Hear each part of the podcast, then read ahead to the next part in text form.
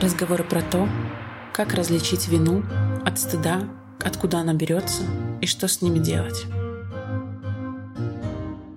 Меня зовут Иоланта. Это подкаст «Куда бежишь», где мы вместе с вами раньше искали тот самый пресловутый life-work balance, пытались отдохнуть, а сейчас ищем новые точки опоры в новой реальности. Сегодня мы поговорим с вами а, вместе с психологом про вину, про вину уцелевшего, про стыд, про то, как это различается, откуда это берется, есть ли какие-то техники по работе с ними. И все это мы попробуем выяснить вместе с психологом Олесей. Поэтому давайте не затягивать. И сразу и начинаем. Всем привет! Сегодня со мной Олеся Куратник, магистр психологии, детский психолог, репродуктивный психолог. И это все так интересно. Расскажи, пожалуйста, Олеся, что это все значит, какие сферы психологии для тебя сейчас самые интересные, и ну, немножко про свой бэкграунд, чтобы мы понимали, чтобы слушатели понимали, с кем мы сегодня ведем разговор. Добрый день или там утро, вечер.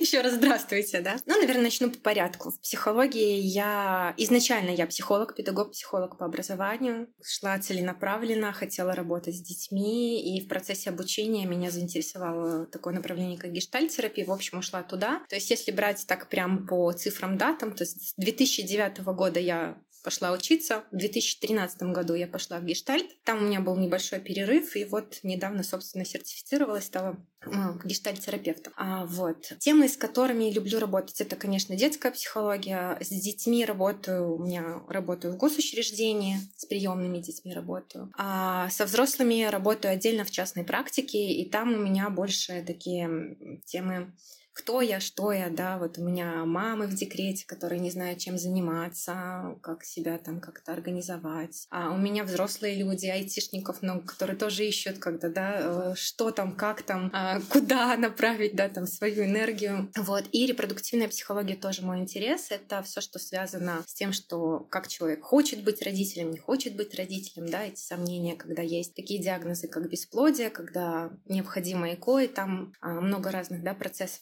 протекает. Ну, непосредственно процесс беременности после беременности. Ну, то есть я так э, потихонечку, да, там дети, подготовка да, до рождения. вот сейчас мой интерес — это семейная психология, и учитывая нынешние события, то это кризисная психология, и сейчас э, очень так включена в психологию травмы, да, то есть пытаюсь брать везде, где только можно. Поэтому сегодняшняя тема вот очень актуальна, потому что, ну, много людей э, испытывают вот это чувство вины, которое мы чуть, чуть дальше будем называть, оно по-разному называется. Вина уцелевшего, вина выжившего. У нее несколько названий. А это тоже синдром Холокоста его называют, потому что впервые тогда это было увидено, исследовано, изучено. И я, правда, могу, я у меня ассоциации хорошо работают, я могу цепляться одно за другое. Поэтому меня, да, нужно останавливать, иначе мы в полчаса не уложимся.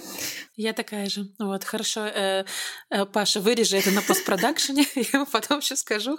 Вот. А, хорошо. У меня такой вопрос э, уже в связи с тем, о чем ты говорила, и еще до того, как мы перейдем непосредственно к чувству вины. Скажи, пожалуйста, сейчас некоторые психологи говорят о том, что те, у кого есть дети, как будто им легче пережить все, что происходит. Я не про тех, кто непосредственно в зоне боевых действий, а про тех, кто здесь, потому что как будто бы есть э, смысл жизни, смысл жизни вставать, какие-то радости и так далее. Вот мне просто сразу, когда ты стала рассказывать про свой опыт, пришло в голову это. Правда ли, что дети в такой ситуации могут помогать чуть легче пережить? Мне трудно сказать, правда это или нет, но просуждаю, да. Но это вроде как логично, потому что, ну, когда мы видим, что происходит вокруг, но у нас есть кто-то, кто от нас зависим, мы тогда не, не уходим в эти переживания. Вот, например, как это тоже чувство вины, когда мы уходим там в себя и начинаем себя бить ну, как-то так, а самобичеванием заниматься. А у нас есть кто-то, на кого мы можем направить свое внимание, и мы выходим из этого вне, поэтому логично, что да, если есть дети, там и смысл жизни появляется, и ответственность появляется, вот моя ответственность, да, за что я могу отвечать, а, ну и радости больше. Дети же, они радуются что бы ни происходило. Они играют, они прыгают, бегают, и вот это вот, ну, создает тоже определенный фон. Поэтому, ну, да, возможно. Спасибо большое. Вот в связи вообще со всей ситуацией, которая происходит в мире, мне кажется, многие люди вообще в разных странах, не обязательно там в Беларуси, в России, в Украине, в Польше и так далее, они сталкиваются с определенной чувством вины, которую достаточно сложно выносить. Особенно с учетом того, что сейчас а, в интернете, в принципе, есть такие бои информационные, а, куда бы ты ни вступил, а, тебе расскажут, там, в чем ты виноват, в чем виноват другой и так далее. И, ну, я, допустим, уже понимаю, что я истощена этим чувством вины. Мне очень тяжело это переносить. И вот я бы хотела, наверное, начать с тобой с базы. Что такое чувство вины изначально? Как оно формируется? Это в нас родители закладывают, общество, или оно само природное такое? Нет, нет, это не природное чувство, это социальное чувство. Вот вина и стыд считаются социальными чувствами. У животных этих чувств нет. Они не винятся там за то, что где-то что-то натворили или как-то не так себя повели. А вот это социальные чувства, они возникают в процессе воспитания. Мы все-таки живем в обществе и мы устанавливаем правила. Чтобы эти правила действовали, нам нужно как-то управлять нашими инстинктами. Да, и условно вина и стыд это такие чувства, которые позволяют нам где-то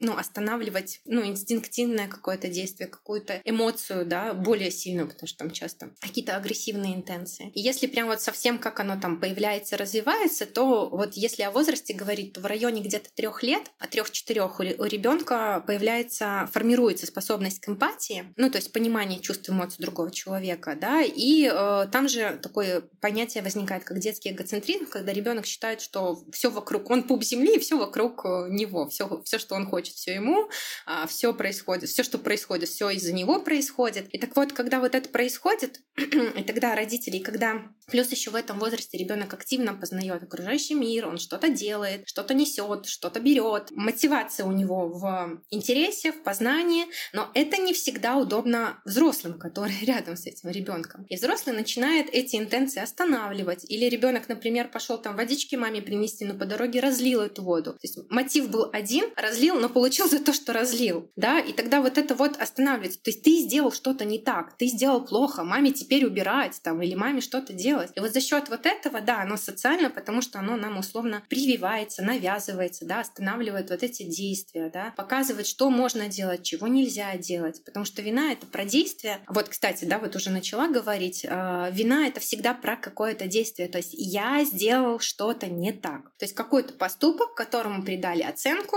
ну и оценили как плохой поступок. Ну и раз уже начала говорить, то они всегда очень часто в связке со стыдом, потому что стыд, э, там еще прилетает «ты плохой», ну там «ты разлил, ты плохой», оценка личности. Вот э, если вина — это «я сделал что-то не так», то стыд — это «я плохой». Ну, то есть прям вот я как личность, я как человек. Поэтому тоже я как детский психолог очень часто родителям говорю, что да, ребенок сделал что-то не так, но не оценивайте его всего действия. Ты разлил, вот это плохо, да, там это неприятно, а не ты плохой, потому что там руки не из того места, ну и так далее, да. Вот, поэтому да, оно социальное, да, оно появляется в процессе воспитания. А видишь ли ты разницу, возможно, сейчас пришло в голову просто, между нами, например, как поколением, которое уже повзрослее и которое, как мне кажется, очень часто испытывают вину, и, например, нынешними детьми. Ну, некоторые говорят, что сейчас дети чуть более там эгоистичны или чуть более наоборот отстаивают свои границы, чуть больше любят себя. А вот у нас такого не было, мне кажется. Они более свободны, потому что у них были родители, которых очень сильно загоняли в рамки. И да, и понятно, что родители своего опыта считают, и я так делать не буду. И делает как-то по-другому. И да, там тогда может быть другой полюс, то есть меня зажимали, мне там много запрещали, я так с ребенком делать не буду, и такой э, контр, да, контрповедение, когда я много чего разрешаю, много чего даю. Плюс у нас возможностей больше. У наших родителей возможностей не было, даже каких-то финансовых, э, даже вот пространственных, выехать, сделать, да, там, купить даже, да, что-то. Сейчас магазин, пожалуйста, Выбор, пожалуйста. А, бери, что хочешь, делай, что хочешь. Если есть возможности, на. И да, тогда ну, у детей нету вот этих вот э, таких жестких рамок. Они могут свободнее с этими чувствами обходиться. Их не так много стыдят. Раньше машинок стиральных не было. Маме надо было это все постирать. Конечно же, мама злилась, не разрешала не вымазываться, ничего не делать. Сейчас у мамы стиральная машинка Хочешь вымазываться? Иди вымазывайся. Главное, там, да, ты здоровый, активный ребенок, мама поддерживает интерес. И, ну, там, то, что штаны грязные, не проблема, постираем. Да, то есть проблемы поменялись, условия поменялись, возможности поменялись. Да, сейчас дети более свободны, более... Но в то же время они и границам сейчас больше оперируют. Подросткам не хватает границ. Слишком много слишком много свободы, и это тоже минус бывает. Интересно. А, но Сегодня мы говорим для моих слушателей, которые, скорее всего, плюс-минус моего поколения, и мы как раз те э, дети, которых э, очень часто винили, потому что, э, ну вот у нас с Олесей сегодня произошла ситуация, когда я опоздала, проспала, и э, у нас, получается, выпуск про чувство вины, и я пришла на этот выпуск, терзаемая чувством вины и стыда. Вот я, кстати, интересно, как разоб... Вот надо попытаться разобрать это. Но у меня я плохой. Подожди, это значит, это стыд, да? Да, стыдно. Понятно. Значит, терзаемое чувство стыда. Вот. А скажи, пожалуйста, среди твоих... Э, боже мой, я слово забыла. Клиентов? Среди твоих клиентов, да, среди твоих клиентов сейчас изменились ли запросы? Есть ли запросы, которые связаны именно с виной или стыдом? У моих нет. В фоне есть страх, тревога, неопределенность, что делать, как делать. Но вот так, чтобы сказать, что прям вина, нет, нет. Хорошо, тогда перейдем к вины уцелевшего, чувство mm-hmm. вины уцелевшего. А, я почитала тоже, что это такое. А, судя по всему, оно с нами уже давно, как ты уже сказала про Холокост. Да. Можешь ли ты рассказать про это подробнее? А, может быть, кто его открыл или откуда это с нами? Я, к сожалению, помню только цифру 1961 год. Ученого не, за, не назаводного, потому что я встречала несколько фамилий. А, но суть была какая, что да, обнаружили, что люди, которые пережили Холокост, да, которые остались в живых, очень сильно себя за это винили, что там другие погибли, другим было хуже, а я тут живу, продолжаю как-то жить. И это чувство очень сильно, ну, многие ну, всю, всю жизнь его с собой пронесли. А, неприятное очень переживание с таким депрессивным фоном. То есть жизнь, а, я когда тоже готовилась, читала про то, про эти семьи, которые пережили, да, какой фон был в этих семьях. Ну, люди фактически ну, продолжали не жить, а существовать, потому что это чувство очень сильно их затапливало. Потому что даже само определение, да, если там углубиться, что такое вина выжившего, ее еще называют виной там уцелевшего, да, как я говорила в начале, то это вина, а, которая возникает у людей, переживших стрессовую ситуацию, опасную для их жизни, и у людей, которые стали свидетелями или участниками каких-то травматичных событий, травматичных переживаний, там как война, какая-то катастрофа. Это если глубоко, но это чувство может возникать даже у нас в повседневной жизни, когда мы не позволяем себе жить лучше, чем наши родители, например. Да? Потому что у них чего-то не было, и тогда я себя ограничиваю, я не позволяю себе успех, потому что я чувствую себя виноватой. Ну, то есть такое очень многогранное чувство. И проявляется тоже оно по-разному. Глубина у него тоже может быть разная. Но в целом, да, есть какое-то событие, которое человек пережил, и, э, ну, если так взять в кавычки, условно э, в лучших условиях оказался, чем кто-то другой.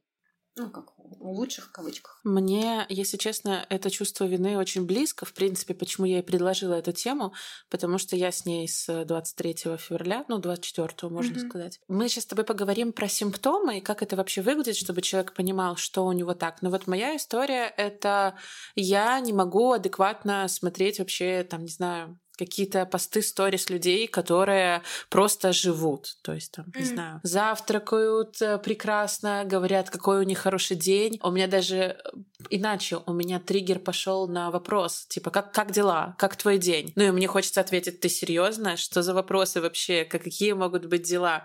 И у меня так много этих триггеров появилось, и меня сейчас так много всего раздражает. Ну, это, наверное, какое-то мое восприятие, но я вот поняла, почему еще хочу с тобой об этом поговорить. Я хочу с этим справиться, потому что, ну, невозможно просто поставить жизнь на паузу. Невозможно, не знаю, возненавидеть всех, кто ездит в отпуск. Буквально просто два дня назад я у себя писала в сторис, что я вообще не понимаю, как кто-то может ездить в отпуск. И мне некоторые стали писать, ну в смысле, ну типа люди должны же как-то жить, они должны как-то заземлиться, сохранить свою менталку. А у меня внутри да вы чего, там война. Вот. Ну, я хотела немножко свою историю вот эту рассказать, и я думаю, что не я одна такая, поэтому давай, может быть, поговорим про симптомы, про признаки, и потом уже про то, что с этим делать. Там, если говорить про симптомы, признаки, то, опять же, таких два направления. Это психологическая симптоматика, да, и физическая симптоматика. Психологическая, психологические симптомы — это чувство беспомощности, ну, когда я не знаю, что делать, я чувствую себя маленьким, вообще, ну, что происходит, непонятно. Что могу, как могу, ничего не могу, да, как будто. Это частые какие-то воспоминания. Либо мы вот то, что делаем, пересматриваем ленту и постоянно травмируемся, да, об эти события, которые там происходят. Выбираем же еще прям, ну, какие-то такие новости, которые наверняка ударят по больному, да. А там просто еще один феномен работает, как избирательность мышления, когда мы на чем-то сосредоточены, то из всего фона мы будем выбирать именно то, что нас цепляет. Вот. Тут может быть раздражительность, ты об этом говорила, да, повышается. Такая некоторая агрессивность. Может быть, отсутствие мотивации, может быть, апатия, когда ну ничего не хочется делать, э, может вот это вот накатывать вообще бессмысленность. Зачем это все? Зачем вообще живу? Да, разные такие переживания. Перепады настроения, то вроде там, окей, жить можно, то все, все жизнь, все, все никак. Постоянно. Может быть, вспышки гнева, да, то есть наоборот, вот когда вижу этих всех людей, которые жизнью радуются, и ну как так можно, да, и там много сильных переживаний. Либо на тех, когда смотрю на эти картинки, и там много ярости поднимается, да. Это какие-то мысли могут постоянно в голове крутиться, у некоторых прям даже 24 на 7 люди даже спать не могут, это уже к, физи- к физическим немножко подхожу, да. Ну и самое такое неприятное, ну, наверное, обозначу все таки да, чтобы тоже было, когда человек уже прям совсем уходит глубоко в это чувство, то вплоть до суицидальных мыслей. Жизнь может быть, э, может стоит закончить эту жизнь, да. Вот. Если говорить про физические симптомы, то там э, нарушение по базовым потребностям идем. Нарушение аппетита, не хочется есть. Ну, как правило, не хочется. Ну, конечно, может быть, у всех по- по-разному реакция бывает, но все равно это какое-то нарушение аппетита. Либо слишком много, либо вообще ничего. Да, нарушение сна. Моя история — это всегда про переедание с детства. Но у меня проблема с РПП. Mm-hmm. Вот, но я всегда... Э, это так странно, но я всегда даже немножко завидую людям, которые могут вообще не есть, не думать про еду и так далее. Но это какая-то, конечно, другая история с другой стороны. Ну, в общем, у кого какой механизм работает, да, в стрессе. А вот э, сон это могут быть и кошмары, это могут быть просто бессонницы, это может быть тревожный сон, когда я вроде засну, но очень чувствительно сплю, поверхностно сплю, то есть глубоко не ухожу. А физически еще могут быть головные какие-то боли, очень часто это какие-то проблемы с желудочно-кишечным трактом, то есть боли в желудке, какие-то расстройства. Вот. Э, ну и сердцебиение может, ну, что-то вроде тахикардии появляться. Вот. То есть вот такие вот симптомы. Скажи, у тебя вообще эта ситуация вызвала какой-либо из этих симптомов? Или ты смогла как-то сразу отстраниться и не брать на себя вот это чувство? Скажем так, э, меня сильно выбили события 2020 года, вот там я прям очень сильно в вину впала. И мне потребовалось время, чтобы оттуда как-то выбраться. И скорее вот в этот раз э, выбралась быстрее, потому что знала, что делать. Потому что первое время, когда вот этот шок, отрицание, что вообще что это вообще происходит, это реально вообще, да, то есть вот, ну, и первое, что я сделала, это я полностью отключилась от вообще ленты. Вообще новости не смотрю. А тут я спасаюсь тем, что у меня муж активно в этом. И я такая, так, мне краткую, пожалуйста, информацию, что произошло. Ну, то есть просто кратенько. Я не смотрю, потому что меня это очень сильно загоняет. А мы, как люди как ты говорил, поколение наше, которые очень чувствительны к вине, очень прямо ее ловим, то любой комментарий в эту сторону, агрессивный комментарий, сразу же все, я виноват да, потому что мы проваливаемся в это чувство, оно нам привычно, знакомо, и любая агрессия с той стороны, а даже любой комментарий, что вы должны, вот, вот это вот должествование, вы должны это делать, вы должны как-то чувствовать иначе, ну хоть что-то там делаете, все, провалился, а у меня силы и ресурсов на это нет, ну это уже когда про опору на себя, может, чуть дальше про это скажем, ну и сваливаешься, поэтому я вот в этом месте просто позаботилась о себе, ограничила вот этот вот контент, чтобы не проваливаться туда, и тогда, да, я вот сейчас вполне комфортно. Я тот человек, который съездил в санаторий, отдохнул. Да, который как-то пытается продолжать жить. Я до войны думала съездить в санаторий и купить пальто, но я себе сразу, типа, отрезала это и запретила даже думать. Но у меня, короче, такая реакция, наверное, наказывать себя или что, ну, то есть лишить себя всех... Э, но у меня еще, знаешь, у меня еще кроме того, что наказать себя за то, что происходит, есть еще такой момент, как мне настолько страшно, что будет дальше, все эти санкции, железный занавес, что я такая, я не потрачу ни рубля, я вообще ничего, я перестану жить, и тогда, возможно, я как-то смогу выжить. Но интересно то, что ты сказала про 2020 год, потому что у меня большинство слушателей, они русско... все русскоязычные, но большинство из России, и они не знают. Я как бы рассказывала, но они не так в курсе особенно наших чувств. Но после того, как я прорабатывала это с психологом, она мне сказала такую вещь, как у тебя, ну, у вас у всей страны ПТСР. И это ведь в принципе так и есть. И смотри, и получается, человек с одним ПТСР сейчас пере плывает Другое. в другое ПТСР, это что с нами будет? Ну, такой, знаешь, вопрос, конечно. Ну, смотри, война 41-45 год, но мы как-то живем да, потому что там же была и Первая мировая, потом была Вторая мировая. Промежуток, конечно, был побольше, но как бы поколение, тем не менее, все равно там буквально поколение, да, прошло. Вот, поэтому жить будем просто иначе. Будем выбирать, восстанавливаться. Ну, чуть сложнее будет уже э, с другими чувствами, с другими ощущениями, с другим фоном потому что в фоне это будет. Вот кто-то будет быстрее выбирать, кто-то нет. Велик риск того, что люди начнут спиваться. 90-е годы вспоминаем, да? Велик риск того, что суицида станет больше, к сожалению. Ну, потому что не все справятся не смогут. Я надеюсь, что сегодня мы, когда про это будем говорить, то мы вернем к жизни, да, что есть э, свет. Свет есть, есть возможность. То есть плюс у нас сейчас есть знания. Сейчас психология, ну, наверное, вот как-то так тоже события сложились, очень доступно.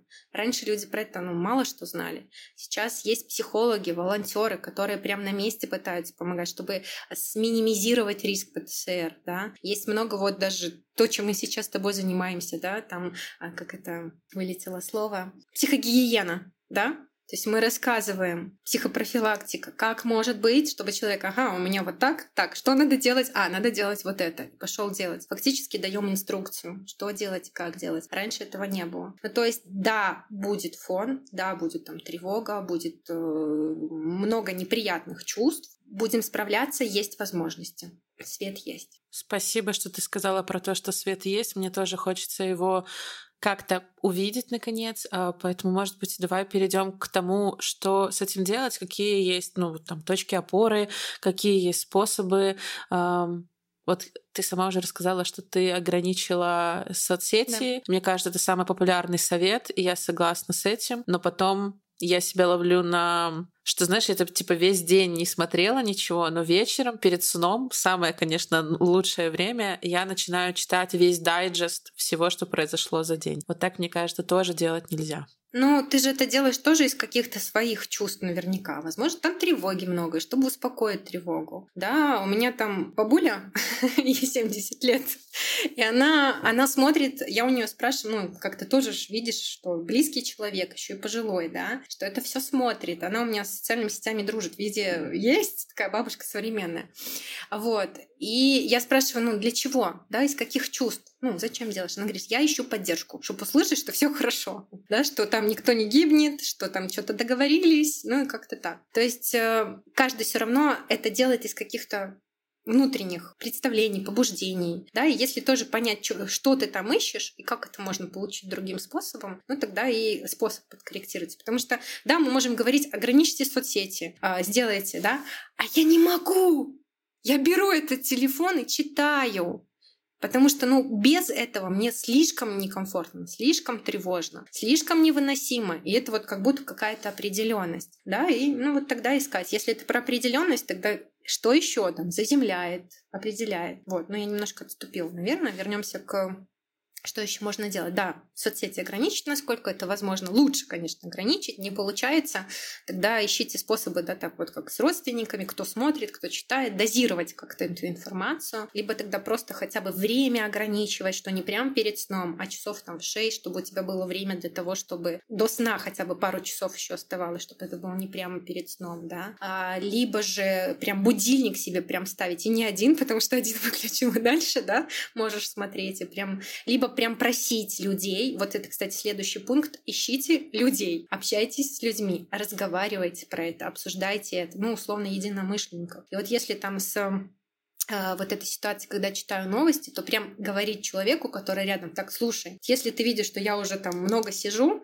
бери меня просто за руку и пошли гулять, например, или пошли пить чай. Прям физически оттуда вытаскивать, но за счет поддержки другого человека. Потому что, ну, если там тревоги прям, ну, очень много, ты сам оттуда, ну, выбраться э, очень сложно, потому что люди вот э, с повышенной тревожностью, с опытом депрессии, в депрессии сейчас наиболее подвержены э, вот этому, ну, в группе риска тех, кто в эту вину свалится, и тех, у кого может быть ПТСР. Да, я как раз хотела после того, как ты все способы расскажешь, но раз уже ты это сейчас затронула, я нашла такую информацию, что те, кто в депрессии был или подвержен ей, они очень сейчас в зоне риска. Люди с низкими самооценками или те, кто были свидетелями каких-то травмирующих событий. То есть это как раз 2020 год у белорусов. То есть, в принципе, мы почти все в зоне риска. И знаешь, что там еще был один интересный пункт? Про то, что в зоне риска те, кто зарывают голову в песок и говорят, что это их никак не касается, и они ничего не видят, и вообще моя хата с краю. Вот это меня удивило. Я-то думала, что эти люди, наоборот, типа, отстранились и там, не знаю, контейнировали свои эмоции, и, в общем-то, они нормальны. Как ты думаешь, есть у тебя идеи, почему так в статье написали, почему это эти люди? Потому что у них срабатывает защита как отрицание, но это не значит, что они ничего не чувствуют. Они просто эти чувства взяли и сложили куда-то далеко и глубоко.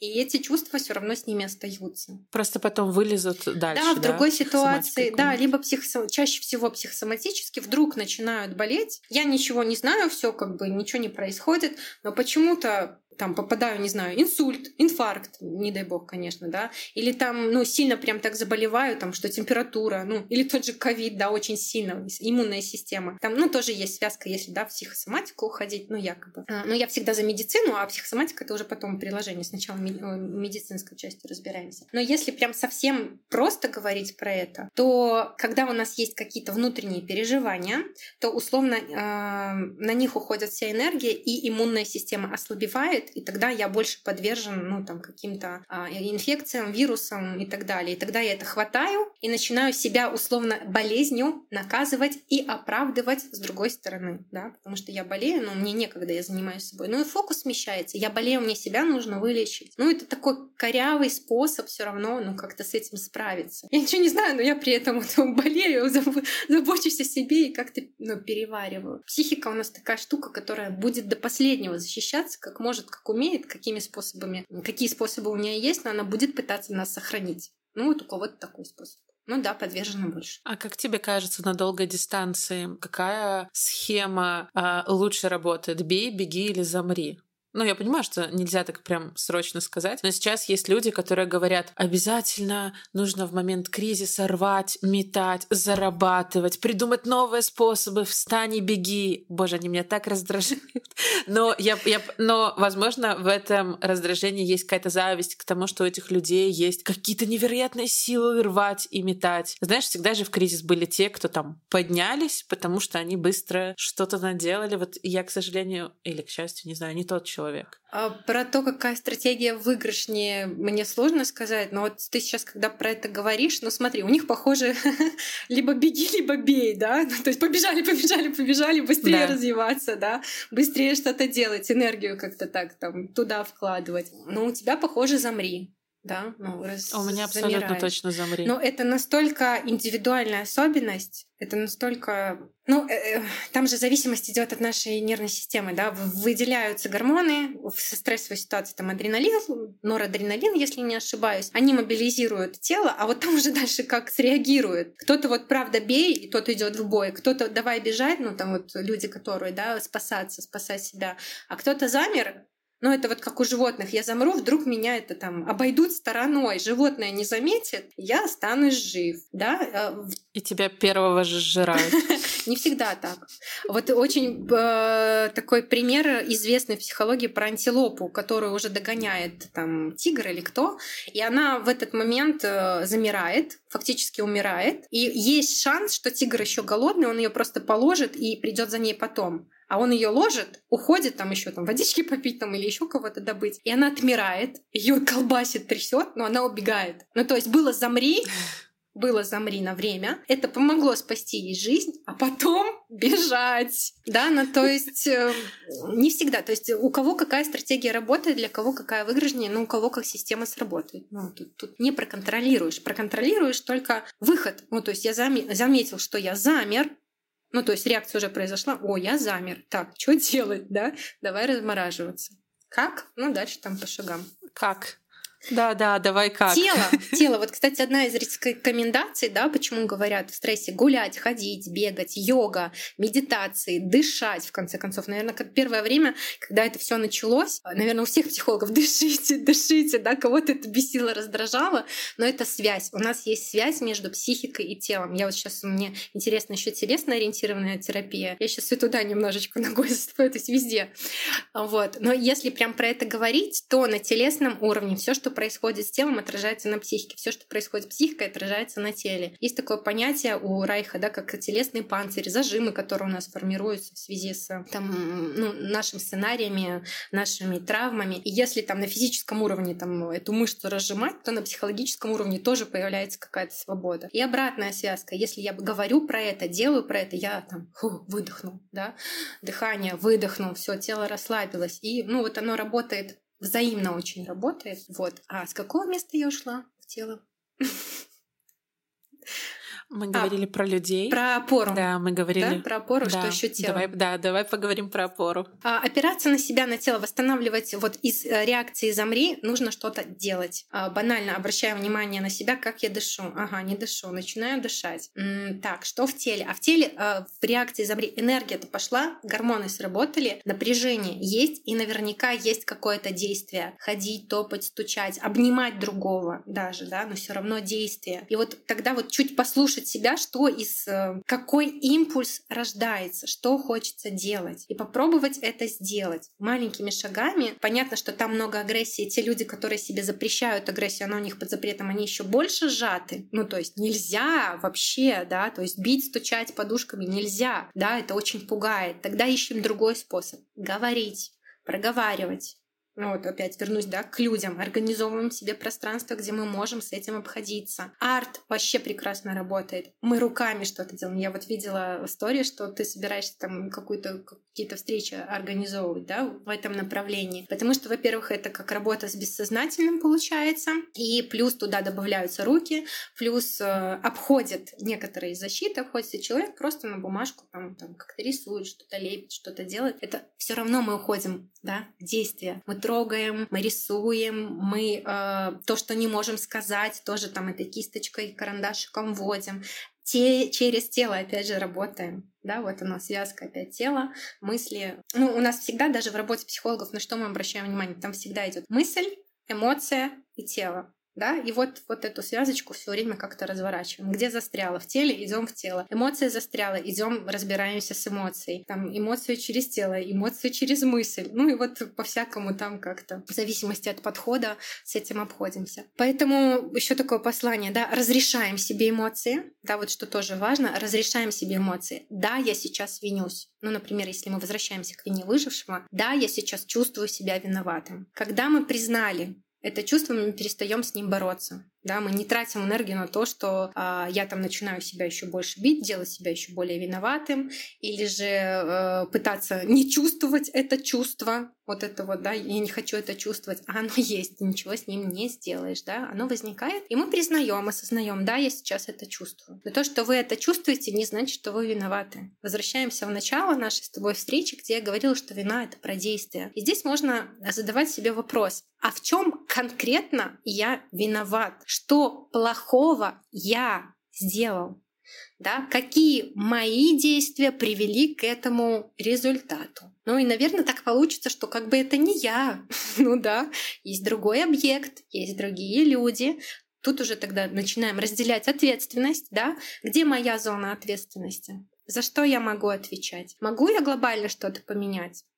Вряд ли да, тогда, ну, вот тут уже осознаем тогда свое бессилие и свои ограничения. Я не могу глобально на это повлиять. Тогда что я могу? Я могу делать какой-то маленький шаг. Первый шаг — заботиться о себе, потому что если я окей, рядом со мной человек окей. Если, ну вот это то, что меня поддерживает, да, и моя работа вот здесь для меня была опора. Для кого-то работа может быть опорой, да, вот это действие, которое я делаю. Потому что я понимаю, что если я сейчас сохранюсь, я буду стабильно там порядка, ну там, ну условно там 10 клиентов. Для 10 человек, да, а эти 10 человек еще для кого-то, а эти еще для кого-то, еще для кого-то. И эта цепочка вот как клеточка делится, из маленькой клеточки у нас 2, 4, 8, да, и вот это дерево разрастается. И мы как вот элементы, да, вот мне тоже понравилась метафора одного организма. Если клеточка здорова, то рядом другие здоровы. Да? Цепочка работает. Если клеточка отмирает, система не работает, рядом тоже начинает отмирать. И вот эта мысль меня тоже поддерживает, что если я сохранюсь, ну да, я себе позабочусь, я позабочусь о тех, кто рядом, а они позаботятся о других, и это будет мой вклад. Если я могу делать что-то больше,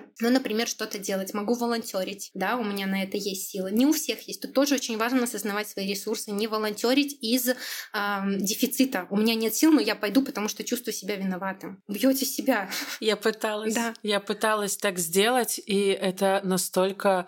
Это, если честно, так разрушительно. Потом ты думаешь о том, что меня, меня это начинает раздражать. То есть я сама согласилась, я сама э, стала что-то делать, а потом я делаю это не из добра, из каких-то хороших положительных эмоций, а я делаю это потому, что я уже в это впряглась через напряжение, и по мне это потом ударило еще больше. Но потом я стала чувствовать вину за это, что я какая-то ненормальная, потому что, ну, все же помогают, как будто бы. Вот. Да. Так что у меня такая история с волонтерством. Ты описываешь очень понятный механизм, но обычно так и происходит, что я из этой реакции из вины действую из вины. Я чувствую себя виноватым, чтобы минимизировать эти чувства, я иду и вот, например, помогаю увлекаю волонтерством, но у меня нет на это ресурсов, я не могу ничего дать. Ну вот нет у меня там внутренних сил, нет этих опор, я сам еще шатаюсь, да, мне бы самому опору. Тогда я не могу помочь, и я начинаю злиться, потому что, ну опять же, злость — это что за эмоция? Это, ну, свою потребность удовлетворить, либо границы восстановить, чтобы ты сам себе, ну, то есть вернул, дается энергия, чтобы ты себе чего-то там дал, да, а я продолжаю делать себя еще больше истощать, еще больше, ну это и опять вину, потому что, вот, как ты сказала, я какой-то не такой, значит, я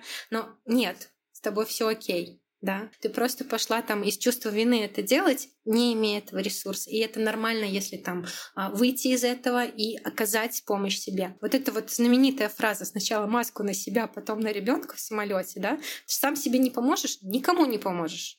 Ну вот никого не спасешь. И эта жертва никому не будет нужна. Потому что в вине еще смотри, что я, я же себя начинаю наказывать как-то, да, там ограничивать, не жить. А, ну, там еще может быть такая солидарность с теми, кому плохо. И вот в первые дни у меня была подруга, которая, у которой родственники, э, ну, как была она есть, родственники в Киеве в это все попали, и там очень сложная ситуация, и она винила за то, что она здесь в безопасности, а они там. Ну и здесь я, конечно, доводила ситуацию до абсурда. Я говорю, ну окей, ну, наказываешь себя, ну тогда давай спустись в подвал, подвал, сиди там без еды, без воды, ну там не выходи, да, читай эти новости, ты кому-то этим поможешь, да, ты также будешь страдать никому не поможешь. Тогда что ты можешь сделать? А ты можешь, например, там, поддерживать эту семью, там, предлагать свою помощь, чтобы, там, не знаю, ехать, ну как, ну вот, то есть как-то вкладываться. Не можешь им помочь, да, финансово. Ты идешь на работу, зарабатываешь и денежку куда-то там в гуманитарную помощь вкладываешь. То есть ищите тот способ, это вот про то, что, да, как избавиться. Переводим вину в действие. Мы не можем помочь тем, что мы сами себя уничтожаем этой виной. Никому не поможем. Но тогда, а что я могу сделать? Как я могу помочь? Ну, не знаю, даже носочки те же вязать, если это кому-то нужно, пожалуйста, да.